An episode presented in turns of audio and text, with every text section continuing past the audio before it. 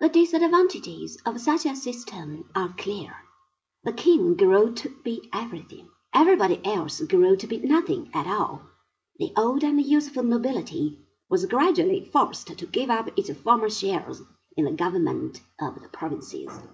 A little royal bureaucrat, his fingers splashed with ink, sitting behind the greenish windows of a government building in faraway Paris, now performed the task which a hundred years before had been the duty of the feudal lord.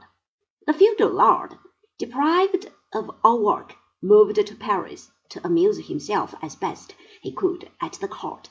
Soon his estates began to suffer from that very dangerous economic sickness known as absentee landlordism. Within a single generation, the industrious and useful feudal administrators had become the well mannered but quite useless loafers of the court of Versailles.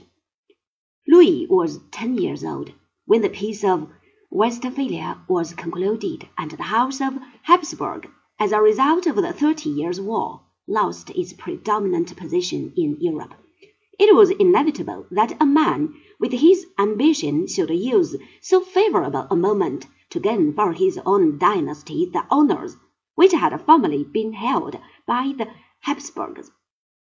In the year 1660, Louis had married Maria Theresa, daughter of the King of Spain.